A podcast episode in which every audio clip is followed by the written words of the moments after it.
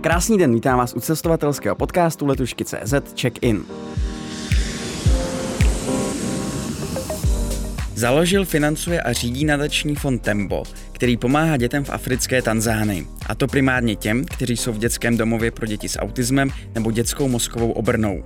Mým hostem není slavný český miliardář ani CEO mezinárodní korporace, ale 32-letý záchranář z Čína, který se rozhodl, že nestačí pomáhat jen v Česku. Mým hostem je Matěj Břeský, vítejte. Dobrý den. A od mikrofonu zdraví Jan Siruček. Vy se primárně ve svém civilním povolání věnujete jako záchranář eh, zdravotním repatriačním letům. Co to znamená? No, kromě jiného taky právě těm zdravotním repatriačním letům, jako jo, takže normálně funguji jako by záchranář na pozemní záchranné službě u nás ve městě a ty repatriační lety, to je vlastně můj přivídělek, který mě strašně baví a, a e, jezdím pro lidi z, do ciziny, většinou Čechy, kteří se tam zranějí nebo jsou nějakým způsobem nemocní a potřebují dostat zpátky do Čech, tak v rámci repatriačního letu nebo případně sanitkou, pokud to je blíž, tak pro ně lítáme nebo jezdíme e, do ciziny.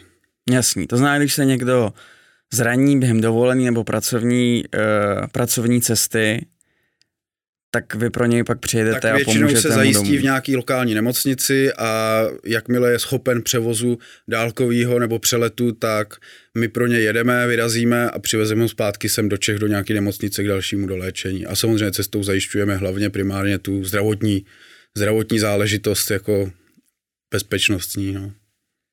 Dá se říct, eh, jaký úrazy nebo jaký, eh, s jakýma nemocema se ty Češi nejčastěji vrací s vámi? No tak záleží na sezóně, jestli to je letní nebo, nebo zimní, ale asi nejvíc prostě zaměstnává v tomhle tom směru nás e, zimní sezóna, kdy to jsou úrazy zlomené nohy, kole, úrazy kolen a takovýhle typy úrazů z lyžování. No. To si myslím, že asi nejvíc, největší míře. Kam všude jste se podíval? Eh, tím letím způsobem cestování. No řekněme. já to dělám 10 roků, tak když, když neberu jakoby ty evropské destinace, které v podstatě ty nejznámější téměř všechny, mm. tak uh, byl jsem dvakrát v Austrálii, v Hongkongu, v Etiopii, v Sudánu, v Jižní Americe, na Kubě, teďka naposled nedávno jsem byl nejdál v prosinci. Hmm. Uh, a to jsou takovéhle jakoby destinace jako vzdálený, no. Bali, Indonésie, že jo, a takhle, no. Jak to máte teď v průběhu pandemie COVID-19?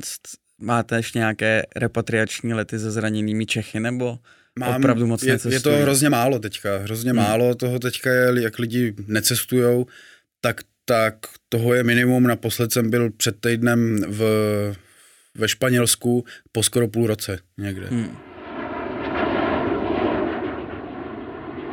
Eh, vy kromě těchto těch aktivit, jak jste zmínil, tak jste taky pozemní záchranář. Co bylo u vás první, sanitka nebo tyhle ty dálkovější Ne, samozřejmě lety. sanitka, nejdřív, nejdřív sanitka, člověk musí prostoupit takovou nějakou uh, línii, než se dopracuje někam a mm-hmm. sbírá nějaké zkušenosti, než zase začne dělat jako uh, třeba vý, jakoby vyšší jakoby cíle, takže takový ten postup jako od řidiče, záchranky, přes záchranáře až po jakoby tohohle z toho dálkového záchranáře těch repatriačních letů. No. Jak jste se k tomu dostal? To jste měl jako malý kluk sen, eh, já jsem hasičem, se... záchranářem. Ani ne, já jsem se k tomu dostal takovým stylem, že naši spíš chtěli, protože té době byl záchranář obor vyšší odborné školy a naši spíš chtěli, abych měl vyloženě vysokou školu. Já mě tenkrát paní ředitelka na Gimplu řekla, Břeskej, ty budeš záchranář. A mě to tak nějak utkvělo v hlavě, že by to vlastně mohlo být dobrý, no tak nakonec jsem si toho záchranáře prosadil. Tak jsem to tu školu dodělal a, a v průběhu už té školy jsem začal jezdit u jedné soukromé společnosti jako řidič, e, takový převozy pacientů mezi nemocnicema s tím, že to, s tím, že e, tam postupně, jak jsem začínal, protože jsem mluvil anglicky, Eh, celkem se člověk jako domluví, tak jsem byl jednou vyslán na nějakou právě takovouhle repatriaci mm. přes tuhle tu firmu a tím, že jakoby se člověk domluví, tak a těch lidí za stolik nebylo tam, kdo by se domluvil, tak jsem to tak nějak začal dělat. Pak jsem tam skončil, ale v podstatě jsem vyhledával možnost, protože to cestování je pro mě taková droga, že, že jsem to začal tak jako vyhledávat, že, že jsem prostě šel po firmách, který to dělají a až jsem se dostal zase zpátky po roce jakoby k tomuhle z tomu zaměstnání, k tomuhle z tomu ježdění pro ty pacienty do té ciziny po v podstatě jednu z největších asi si myslím těchto z těch služeb v České republice. No. Co všechno musíte proto eh, splňovat, kromě třeba té jazykové dovednosti, co všechno vlastně, když chcete být repatriační záchranář, musíte znát, čím musíte projít? No, prvně musí mít člověk nějaké zkušenosti už z klasické záchranky pozemní. Jasně. A, nebo i z nemocnice, třeba z ára, že jo, nebo z takových jakoby oddělení. A pak musí projít takovým jako sejtem, eh, když si toho člověka vyberou, no. Ale řekl bych, že i tak, i, i dost je to jako o známostech. Jako no. mm-hmm.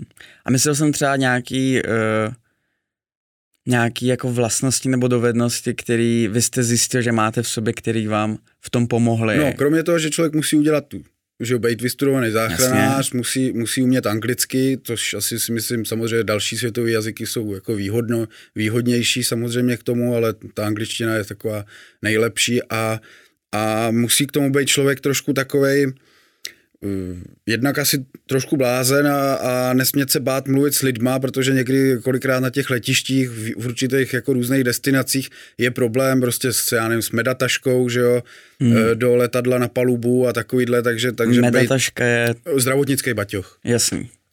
Takže to, takže je potřeba tam mít trošku takový ostrý lokty v tom jednání jakoby s těma lidma, když chtějí, tohle nejde zakázat, tohle nejde zakázat, v Číně nám z toho museli aspoň vyndat nůžky, prostě, jo, že aspoň něco teda vám vezmeme, jako jo. A, a být prostě v tomhle tom takový ostřílený a, a nedat se, no. Aby prostě toho člověka dovez v pořádku zpátky, protože uh, občas vystane nějaký problém, že někdo má problém, že chybí papíry na tohle a potřebuje tadyhle ten papír a, a takový, tak je to takový jakoby blázinec v tomhle hmm. směru, ale všechno záleží jakoby na těch zaměstnancích a na těch lidech, jak se k tomu postaví, a, ale je potřeba umět si prostě prosadit svojí, no. A nenechat se spláchnout takovým tím systémem, jako takhle to, to vy teďka nedělejte ta, a, a sklopte uši, tak prostě občas to nejde, jako no. Jakou nejsložitější situaci jste během těch cest zažil? No... Kdy už jste si myslel, že to třeba fakt nepůjde? No naposled teďka, co jsem byl třeba v prosinci na Kubě, tak to byl spožděný let tady z Prahy a tam už to vypadalo, že eh, nestihnu let, protože v Madridu jsem přestupoval v Madridu a tam to letiště je velký a nebo takový rozlehlý a tam to vypadalo, že už nestihnu další spoj eh, do Havany a byl jsem pět minut před ukončením jakoby nástupu do letadla tam a, a vím, že je ten boarding pass se dá hmm. vytisknout i u toho, u toho jakoby last check-inu, nebo jak se to jmenuje, jako u toho, toho gateu, gateu jako, že jo. A, a obrovský problém, že mě to dát nemůžou a, to, a ať si dojdu někam jakoby na nějaký helpdesk a, a tam mě, mě to udělají, tam mě to vůbec nezajímalo, tak už jsem tam ječel na celé letiště, že prostě do toho letadla musím nastoupit, že máme prostě tam člověka, a v Skupi ještě ty informace byly takový prapodivný, že vlastně jsme hmm. pořádně nevěděli, co mu je, protože každý den poslali úplně jiný zdravotní problém. Jako, takže tam jsme ještě museli zjistit, co vůbec jakoby pořádně tomu pacientovi je. A, a potřeboval jsem se tam dostat a, a nakonec prostě jsem do toho letadla nějak jako vlez. Paní byla taková nějaká lucidní, jako by nějaká jedna, co jsem tam potkal z, z personálu letiště a řekla, běžte si sednout a já vám ten boarding pass přinesu a, a, a jak jsem si sedl, tak letadlo už rolovalo v podstatě. Jo. Wow. Takže to bylo takové jako, že...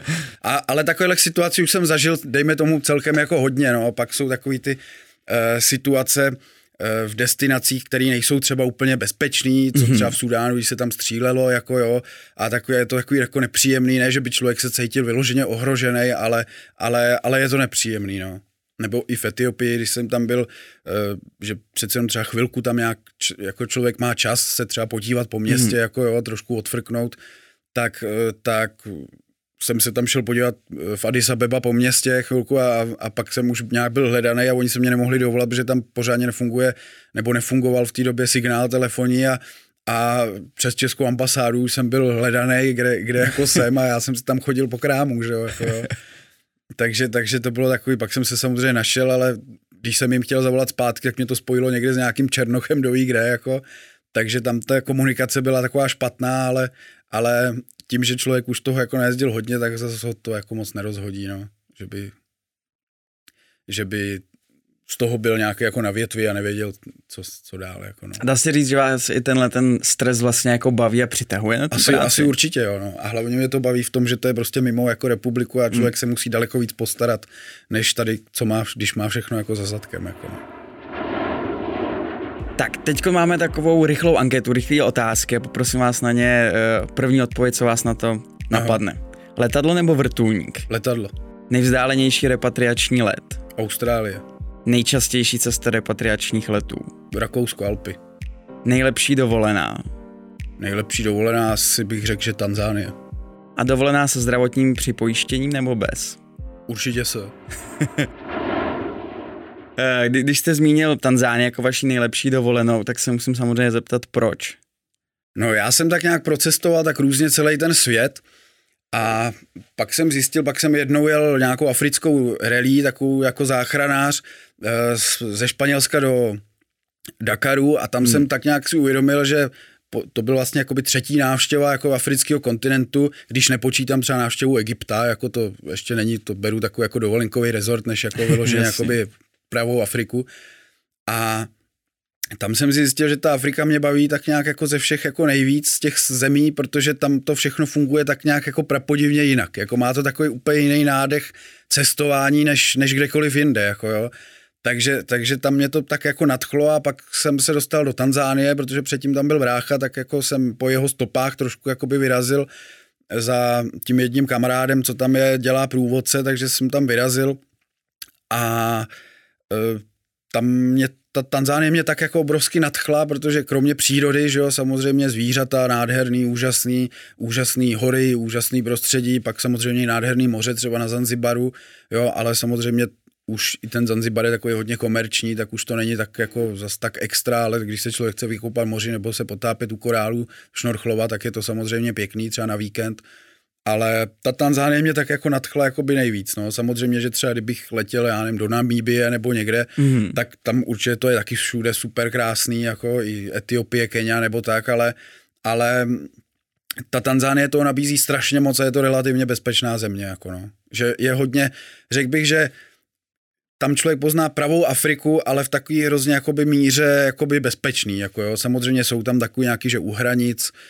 se tam někdo občas někoho můžou přepadnout v Dare Salámu v noci, když se jde, to je takový jakoby pomyslný ekonomický hlavní město Tanzánie, tak, tak to taky není úplně příjemný, když jsem v noci scháněl tam v 11 večer pivo, ale je tam tma, teď ty černoši, oni přece jenom jsou hůř vidět a, a takový ty dětský gengy nebo něco takového mě tam přišlo, tak jsem se tam necítil úplně bezpečně, ale to závěru může být i třeba tady v Praze na Žižkově večer, jako jo, takhle, takže, takže to jako v tomhle tom směru, ale hlavně tam je úžasný v tom té Tanzánii, že tam ty jednotlivý kmeny mezi sebou nesoupeří a nebojujou, jako například třeba v Kongu mm-hmm. a naopak se spolu ze sebe snaží jako prof, profitovat.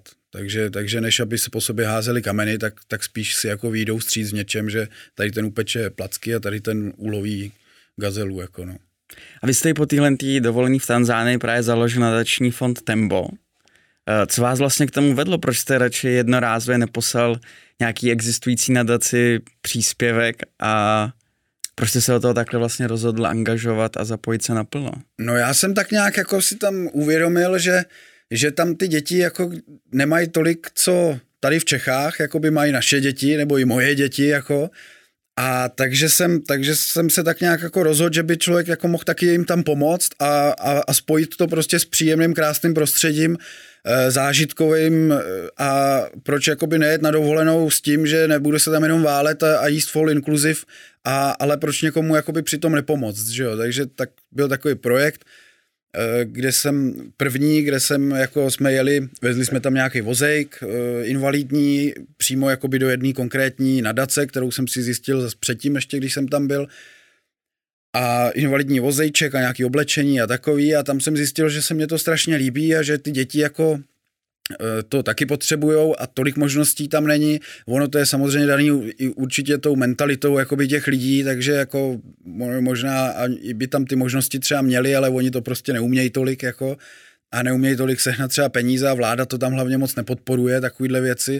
A to se pardon bavíme o tom dětském domově. O tom dětském domově, ale Jasně. těch je napříč jakoby Tanzánii bych řekl i víc, jako, ale zas nejde prostě spasit celý svět, tak, tak jsem si řekl, že založím nadační fond, abych to mohl dělat jakoby trošku legálnějc a zkusím prostě sehnat nějaký peníze a nechtěl jsem to posílat jinam, protože nevím, jak ty peníze, jak se s nima nakládá a takový a takhle si to můžu sám hlídat, eh, kam ty peníze jakoby jdou, no, který získám. Takže to, takže, takže prostě jakoby svým jménem jakoby chci garantovat prostě to, že pokud někdo pošle peníze a tak já je tam prostě proinvestuju pro ty děti, ale takovým stylem, aby oni z toho nemohli čerpat jako jiný, jo. Takže, takže samozřejmě dětem koupím třeba nějaký hračky nebo něco, a, ale udělám, chci, chci jakoby je podpořit takovým stylem, že třeba vymyslím, jako, že vymaluju, jo, nebo, nebo něco takového, takový, co se nejde odníst, protože mám trošku takový pocit z toho, že když jim tam koupím pěknou televizi, aby děti mohly koukat na pohádky a přejdu tam za půl roku, tak ono ta televize už tam nebude.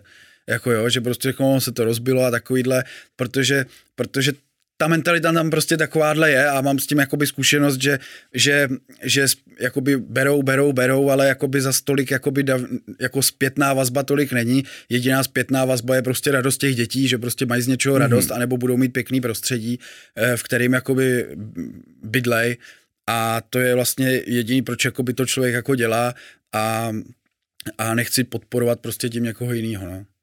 Takže proto jsem založil vlastně nadační fond svůj, abych si to prostě ohlídal sám. Jaké to je být dětským autistou v Tanzánii? No, je to strašně těžký, protože tam tady jsou prostě centra, ono to není jednoduchý ani tady asi, no ale, právě. ale to, ale tam jsou centra, tam, tam prostě nejsou centra, kde prostě systematicky s těma dětma nějakým způsobem jako pracujou a takový, takže tam to je takový, že spíš ten člověk tak jako žije, jako jo. Eh, a to si myslím, že ještě ten autista, který v podstatě mu fungují ruce, nohy, je to si myslím, mm. že je mhm. na tom ještě dobře, ale hlavně ty děti s tou mozkou obrnou.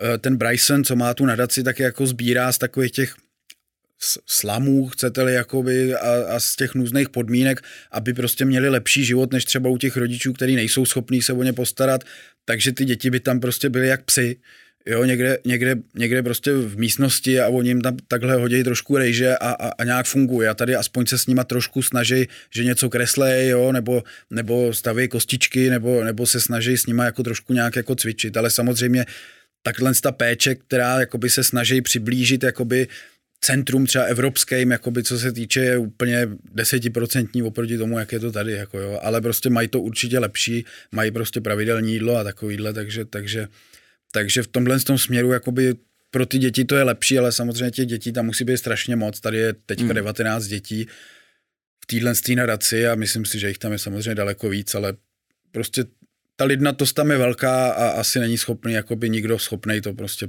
zařídit tak, aby se všechny měli dobře, no. Tak aspoň někdo, no.